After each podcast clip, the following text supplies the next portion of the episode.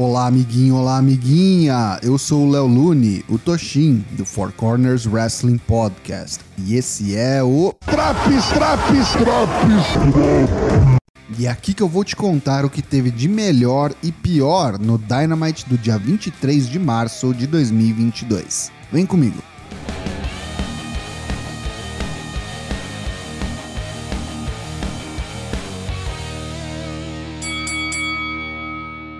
Como de costume, o show começa e já vamos direto para ação. Luta 1: CM Punk vs Dex Harwood. Uma excelente wrestling match clássica, old school. Dex mostrando que é ótimo não só na FTR, mas como singles também. Excelente abertura do programa que termina quando Punk sai de um sharpshooter e imediatamente coloca Dex no Anaconda Vice, forçando o tap out do careca. Luta 2: Darby Allin, Sting e os Hardys vs Butcher Blade e a Private Party em uma 8-man Tornado Tag Team Match. Sem desqualificações, vale tudo. O velho Sting, de 62 anos, já nos primeiros segundos de luta, manda um dive da terceira corda para fora do ringue. A briga generalizada logo vai para o meio da torcida. Andrade se envolve, dá uma cintada nas costas de Darby e Butcher o joga escadas abaixo. Enquanto a Private Party e Matt Hardy lutam no ringue e no palco do Dynamite, os demais estão nos corredores e na área de entrada das banquinhas de souvenirs da arena. Darby e Sting Sting incapacitam Butcher e Blade e os colocam em cima de uma mesa. Jeff Hardy sobe em um parapeito com uma enorme escada e manda um Swanton Bomb lá de cima. No entanto, a luta precisa terminar no ringue. Sting retorna para ajudar Matt Hardy e com um Twist of Fate e Scorpion Death Drop simultâneos, vencem por pinfall.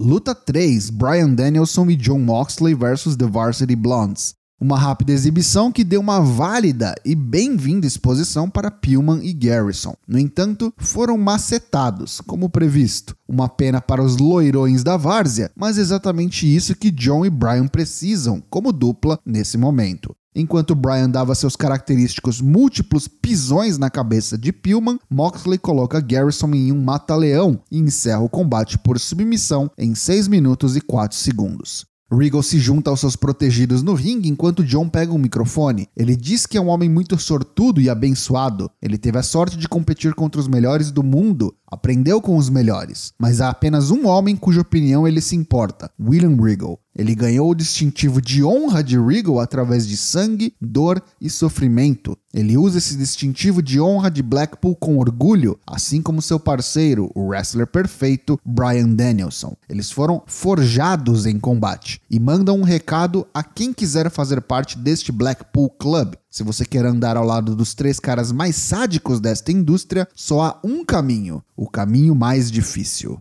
Acompanhado de Sean Spears, MJF vem ao palco. Quatro seguranças estão de guarda ao lado do ringue. MJF diz que é uma pena que o Wardlow não tenha conquistado o TNT Title na semana passada. Ele diz que começará a chamar Wardlow de porco ganancioso. Ninguém ali saberia quem ele é se não fosse por MJF. Wardlow assinou um pacto com o diabo e ele vai tornar a vida de Wardlow um verdadeiro inferno. Finalmente, Wardlow vem ao palco e rapidamente surgem mais uma meia dúzia de seguranças, que agora somam pelo menos uns 10 bonecos e contêm o Gigante Furioso. MJF diz que vai cumprir seu contrato e continuará pagando Wardlow, mas para ele ficar em casa, até que todos tenham esquecido da sua existência. MJF finaliza dizendo que, ao contrário dos rumores, a Pinnacle não acabou e a partir da semana que vem veremos uma nova fase do grupo. Nos bastidores, Tony Schiavone tenta entrevistar Wheeler Utah e os Best Friends, mas logo é interrompido pela treta entre Utah e Trent. Ambos dizem que nunca gostaram um do outro e Trent está puto, pois Utah está cogitando juntar-se ao grupo de William Regal. Wheeler Utah diz que não entrou na AEW para ser o melhor amigo possível, e sim o melhor wrestler possível.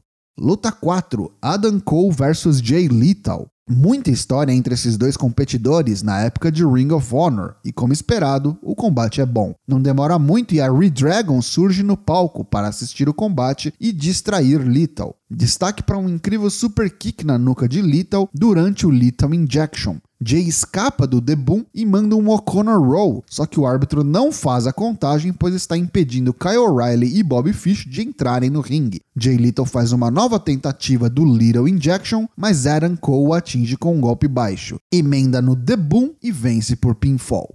Após a luta, Adam Cole diz que ninguém merece mais uma oportunidade pelo título do que ele. Hangman Page teve sorte no Revolution. Cole diz que Page é um covarde e não tem coragem de vir confrontá-lo. Ou será que tem? Lá vem o campeão. Ele entra no ringue, 3 contra 1, tira seu cinto, não o Championship Belt, o cinto da calça mesmo, e dá-lhe cintada neles. No entanto, logo é vencido pelos números, mas antes que o castigo fosse pior, chega Jurassic Express para salvar o campeão. Adam Cole, ladrãozinho, pega o AEW World Title e vaza. Semi Guevara e Tai Conti estão no ringue para uma entrevista com Tony Schiavone. Semi diz que não pode mudar o fato de ter perdido o título TNT há três semanas é o que é. Mas ele ainda tem o ringue e o público, e isso é o bastante. Ou era, até agora. Tai Conte pega o microfone e diz que agora eles querem vingança. Em claro português, Tai diz: Paige, eu vou te meter a porrada assim que eu encostar as minhas mãos em você. Confesso que dei uma risadinha. Semi desafia quaisquer dois da American Top Team contra ele e Tai Conte.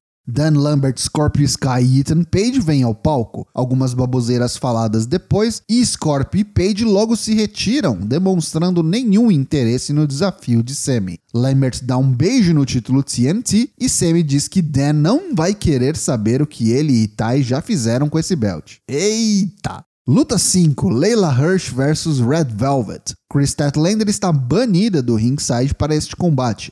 Lutinha bem chumbrega que não empolgou ninguém. Eu sempre reclamo do pouco tempo dado às lutas femininas, mas essa aqui com certeza durou mais do que precisava. Leila pega dois turnbuckles de metal debaixo do ringue e enquanto o árbitro se desfazia do que estava em suas mãos, pega o segundo que escondeu nos shorts para dar na cabeça de Red Velvet e vencer na patifaria. Após a luta, Chris Statlander vem correndo dar um pau na russa meio metro e colocá-la para correr. Tony Schiavone recebe a nova campeã feminina Thunder Rosa. Antes que ela pudesse falar a primeira palavra, chega Vicky Guerrero. Ela diz para a Rosa parar de fingir que é texana, como Vicky, e pegar seu green card para voltar para o México. Tudo uma distração para o ataque sorrateiro de Nyla Rose, que com um golpe na nuca deixa a campeã nocauteada.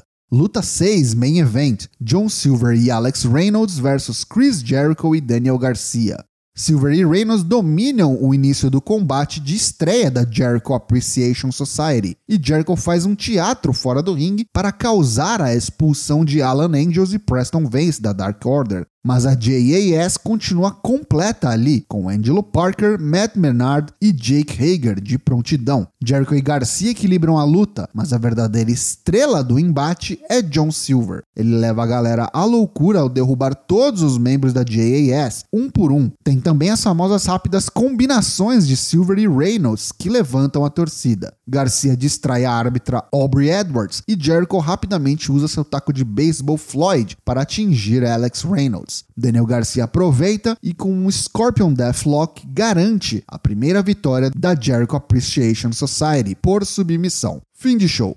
Pontos positivos desse Dynamite de 23 de março de 2022. Um show que começou muito forte e foi perdendo fôlego, especialmente após a luta de Cole e Lethal. Os dois primeiros combates, especialmente, foram muito bons. Punk vs Dex foi uma aula de wrestling e a 8-Man Tornado Tag foi aquela farofa bem temperada, gostosa de consumir. Já os pontos negativos do programa. O combate feminino foi bem qualquer coisa. Só dão tempo para um combate e ainda flopa. Aí fica difícil.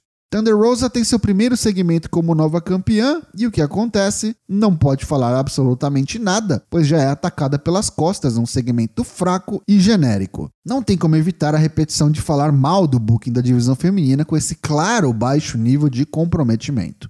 Segmentozinho bem bobo de Semi, Thai e American Top Team. Parece que tudo que o grupo de Dan Lambert toca estraga. O verdadeiro toque de merdas. Esse Dynamite leva nota 7,5 de 10. E aí, tá curtindo os drops do Dynamite? Não perca também as edições do Raw, NXT 2.0, SmackDown e Rampage. O Four Corners tem lives todas as terças e quintas-feiras, às 8 da noite, em twitch.tv barra Te vejo lá.